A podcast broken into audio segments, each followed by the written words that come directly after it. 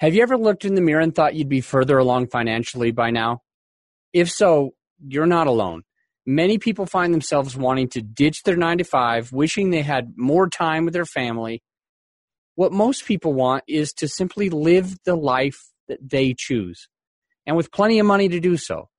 The good news is you can live an abundant life through apartment investing. Mark and Tamiel Kenney with Think Multifamily help you take back the time and freedom so that you can live free from the stresses that burden so many. Through multifamily investing, they teach you how to set your family up for a lifetime of true success and fulfillment. They have helped hundreds of people just like you. Patrick, for example, who since working with Think Multifamily has purchased over 900 units with another 850 under contract and at 27 years old was able to quit his demanding job in corporate America. Regardless of your age or profession, Think Multifamily can help you create the life of your dreams. As hosts of the new Think Multifamily podcast, Mark and Tamiel will walk you through the journey step by step to make sure you are completely set up for success. Through this interview style podcast, you will gain a proven strategic apartment investing system and hear stories from successful investors, all to help you be light years ahead of those who try to do it alone. Subscribe to the Think Multifamily podcast today at thinkmultifamily.com forward slash podcast. It's time for the Creative Real Estate Podcast, your source for out of the box real estate investing strategies brought to you by realbluespruce.com. Welcome back to the Creative Real Estate Podcast. I'm your host, Adam A. Adams. And in this episode, we're talking about the tax benefits of being invested in multifamily. Whether you're on the passive side or on the active side, you will get tax benefits. Now, the way that other people are talking about how you get tax benefits really does depend on your specific tax situation. So you're going to want to take everything that I said here right now and today, and then you're going to want to go to your right tax accountant, your uh, tax attorney, and uh, a CPA, and you want to ask these questions. Also, some type of wealth advisor.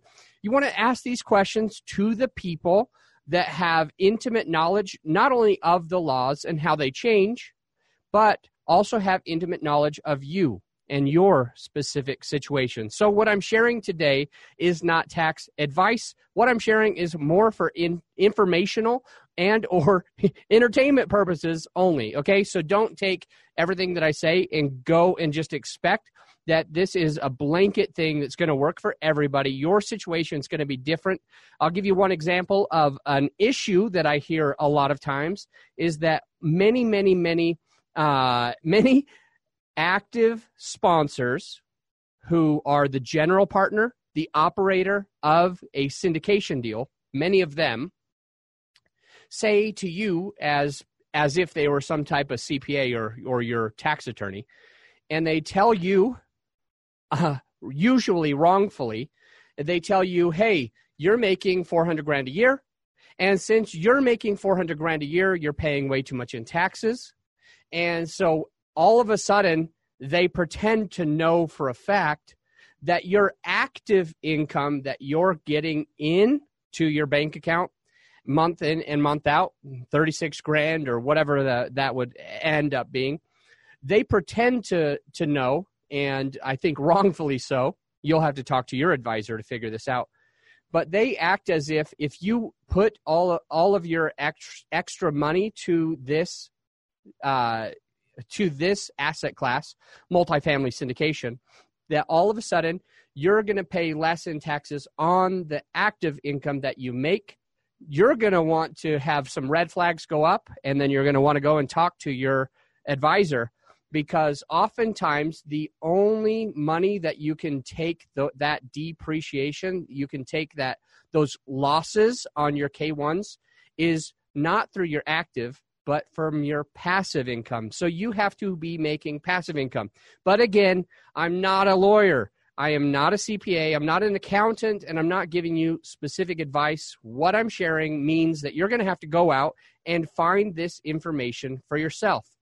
Like I said, This is the third benefit in this episode. It's the third of five ways that you make money in multifamily. And really, what we're talking about is tax benefits. And there's a lot of different tax benefits toward being involved in a syndication.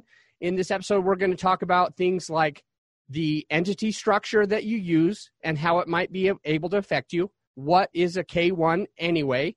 We'll talk a little bit about depreciation and this recent thing that came out about bonus depreciation. And we'll talk a little bit about cost segregation.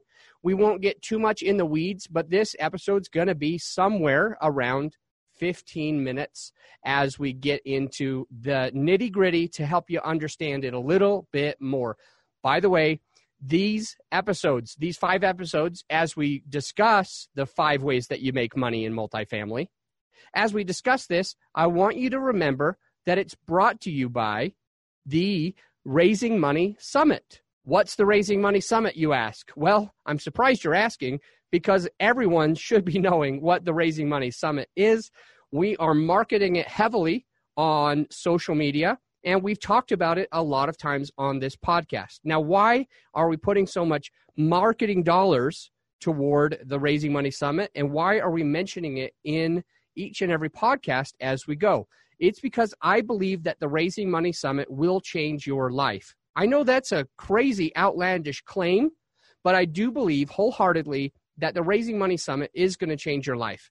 And it doesn't matter what part of the, what role that you're going to be playing in multifamily. I know that multifamily is the right way, is the best way, will make you the most amount of money, will uh, stand strongest against a recession, an upturn, a downturn, a flat turn. Multifamily is the way to go. And as we try to discuss, and as I mentioned a second ago, that it doesn't matter what role you're going to play. Let's just say that you are going to be an operator and you don't know how to raise money. Well, you're either going to have to give up a lot of equity to somebody else to raise the money for you, or you're going to have to start learning how to raise money. Let's just say that you are a passive investor. You, you're that person that I'm talking to in today's episode around tax benefits and how it can help you within syndication. Let's say that's you. You're making 400 grand a year, you have 36,000 that you're making every month. It doesn't take that for you to live. It only takes 13,000 for you to live, so you're making an extra I don't know, $21,000 every single month. So every other month you have more money than you need, than you have to, than you can even place into other things. So you need to get it passively invested into something and you're wondering where to go. Well, syndication is the way and the best way to meet the operator of your dreams. Let me say that again. The best way to meet the right person for you to place your liquid cash with in a syndication is going to be at the Raising Money Summit on October 3rd, 4th, and 5th. So that's how it can benefit you. Let's just say you need to raise money. Boom, you've learned how to raise money. Let's say you're an operator and you need to meet money raisers. Boom, you have 400 of your target audience right there. Let's say that you want to do one of the eight other things that I mentioned, like supply earnest money.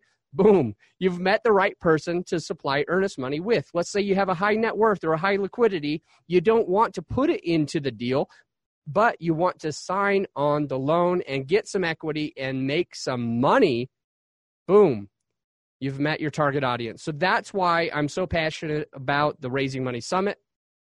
I know for a fact that the the 400 bucks that it costs to go to the Raising Money Summit is uh, so low. This is the type of three day conference that could easily cost five grand, and you would get the value. excuse the cough. All right, so we are into the tax benefits when investing in a in a multifamily syndication, or really this works for almost any other syndication. So as you're receiving tax benefits when investing in a syndication, that's going to depend on a few different factors, and the most common factors of influencing your potential uh, tax benefits are number one, the entity type. You know whether you share in the profits of the deal uh, whether you put in some capital, whether you've done both, whether you took an equity stake in that deal, or whether you're lending debt. All of these things can be factors on your tax benefits. Most syndications are structured as LLCs, and that's because LLCs are a very flexible entity. They have multiple ways that they can work, and the shareholders within the uh, entity can have different classes of shares. For instance, there can be an A class, a B class, even a C class. Most of my syndications are Class A shares for the passive investors and Class B shares for the sponsor.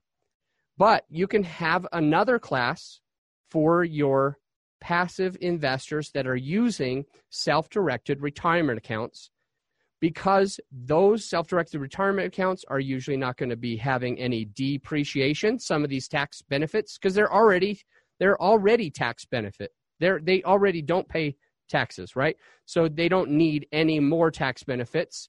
They just already get them. So when you're an equity holder in the LLC and then you receive uh, interest of when you receive uh, that ownership stake and get profits, you're going to receive a pro rata share of the whole profits and losses. Okay, so the you're just an equity shareholder, and so you'll get your pro rata shares, and that means that you're going to be allocated just a portion, your pro rata portion of whatever that track, tax strategy to the entity is, whatever they're using. Uh, so when the uh, when the LLC is gets a gets a tax return, they they that LLC is going to file a tax re- return. It's going to claim all of the income and all of the deductions available, and then you're going to get whether you're on the active side or the passive side, you're going to get a K1. Let me say that again when that entity files its tax return and claims the income and the, and the expenses, the deductions, it's going to re uh, to file uh, form K1 and it issues that form to you as a passive or you as an active, and then your other partners that are passive or active will all get a K1 when it's time to file the taxes. Okay. And you'll be able to use that to prepare your tax return and report your share of the entity's profit and losses. And when you're a debt holder, when you own uh, a debt um, instead of equity, which is as an equity, you you receive parts of the profits. As a debt, you receive just an interest rate. Okay, you just receive uh, basically you create uh, some type there's there's a couple ways to do this, but you you're going to have some type of promissory note and maybe some collateral, right? So you're you'll have maybe a mortgage against the property and then the promissory note just shows that you're going to get some debt. You're going to get some interest on your income. That's what happens when you're a debt holder instead of an equity holder. Excuse me. If the if the sponsors do a really good job and you're a debt holder, if the sponsor do a great job and all of a sudden the property makes way more money, well, you don't make any more than the interest that you uh, originally agreed to. But on the flip side, as a debt holder, if the property doesn't make money, if you if you're going to still get paid your interest rate, or if you don't get paid your interest rate, you can foreclose. But as an equity holder and the pro- property doesn't get paid, you're not going to get paid and you can't file a foreclosure. That's the difference between debt and equity. You're not going to share in the property's uh, equity, you're not going to share in the profits or the losses. Uh, meaning you're not going to benefit from any tax strat- any specific tax strategies that the entity is deploying. However, there's a difference between passive income and active income and if you're if you have passive income it's taxed differently uh, at a lower rate than active income so it can still benefit you to be a debt holder even if you're not getting all of the upside and and also because you're not having to deal with the downside you also have the opportunity of the the money that comes in is is passive income uh, so that's going to be a way for you to save a little bit of money. It's important to note that you're generally not going to pay taxes on the funds that are distributed by the LLC unless the distribution the distribution exceeds your basis in the LLC, your pro rata share. That's a common point of confusion as some people that they might receive 50k in distributions, but the form K1 that they receive actually shows a passive loss. Let me repeat that again because this happens many many many times. People that I work with they might show on uh, they might receive then let's just say, say they put a hundred grand out and i gave them 20 grand that year uh, 20% okay that'll be a great year but let's just pretend uh, they put in a 100 and they get 20 grand back. That's their actual cash on cash that they have in the bank. But when they when we file a form D, a, form D, I'm thinking about the wrong thing. Uh, a K1, then we they might actually see that they broke even or lost money, and they're going to scratch their head and they're going to say, "Adam, you made a mistake. You gave me 20 grand clearly, but on the K1, ha ha ha, you show that I only made three grand this year. Go and fix it." And the answer is no. That's right on paper, you made three grand, which means your taxes that you'll pay on the three grand is going to be very, very, very, very small compared to if you got the whole 20 grand showing on the K1 because we were able to pass through the losses, pass through the deductions that we took as operators, which helped you save a little bit of money. And those distributions will instead lower your investor basis in the entire in, into the uh, entire uh, entity and be considered uh, your return of capital. Um, now let's talk a little bit about depreciation. It's an depreciation is just a method of accounting that allocates the the cost of the tangible part of the asset over its useful life which basically means that a light switch, a uh, the walls, they're not going to last forever. It has a value and it deteriorates over time, and you are allowed to write that off, even if you're not replacing the wall or the roof or the door handles or the light fixtures this year. You can write off a portion of that over time. And in general, this there is two ways to look at this. On most commercial assets, it is I think 31 years. I need to look it up. I think it's 31 years. And on most residential, it's 27 and a half years. Uh, don't don't quote me on these. You do the do your work, do your own due diligence, look them up if if the exact thing matters. I didn't pull it up before I was before I started, but they're figures that I've used before. So uh, that's what depreciation is. Now, there's something else called cost segregation that I promised you we were going to discuss. Cost segregation is a way of depreciating your asset even faster. So instead of being 39 years or 27 and a half, in again, instead of being 39 years or 27 and a half years, some of your personal property that's in the in the building light switches fixtures uh, paint etc carpet will be able to be depreciated at an accelerated rate. Some might be 5 7 10 12 15 something like that years which will make it so that you can save more on taxes if your income is if the income that you're offsetting is also passive residual income. As I understand it, it doesn't uh, count against your active income. So, what is active and, and, passive income? We've mentioned it a couple of times.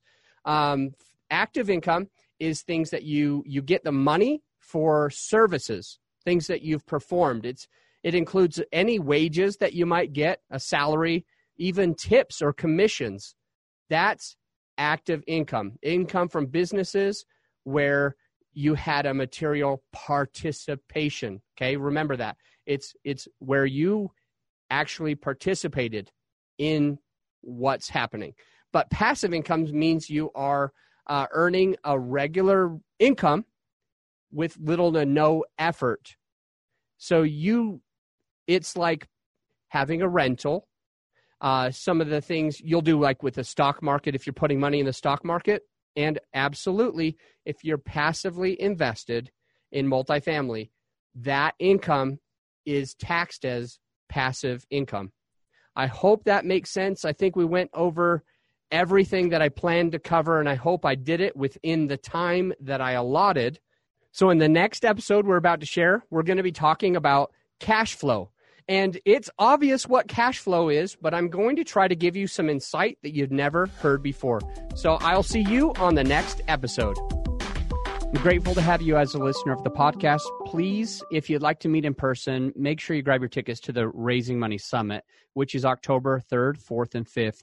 So it's coming right up. Grab your tickets. Let's meet in person. You'll get a ton of value. So I can't wait to meet you there.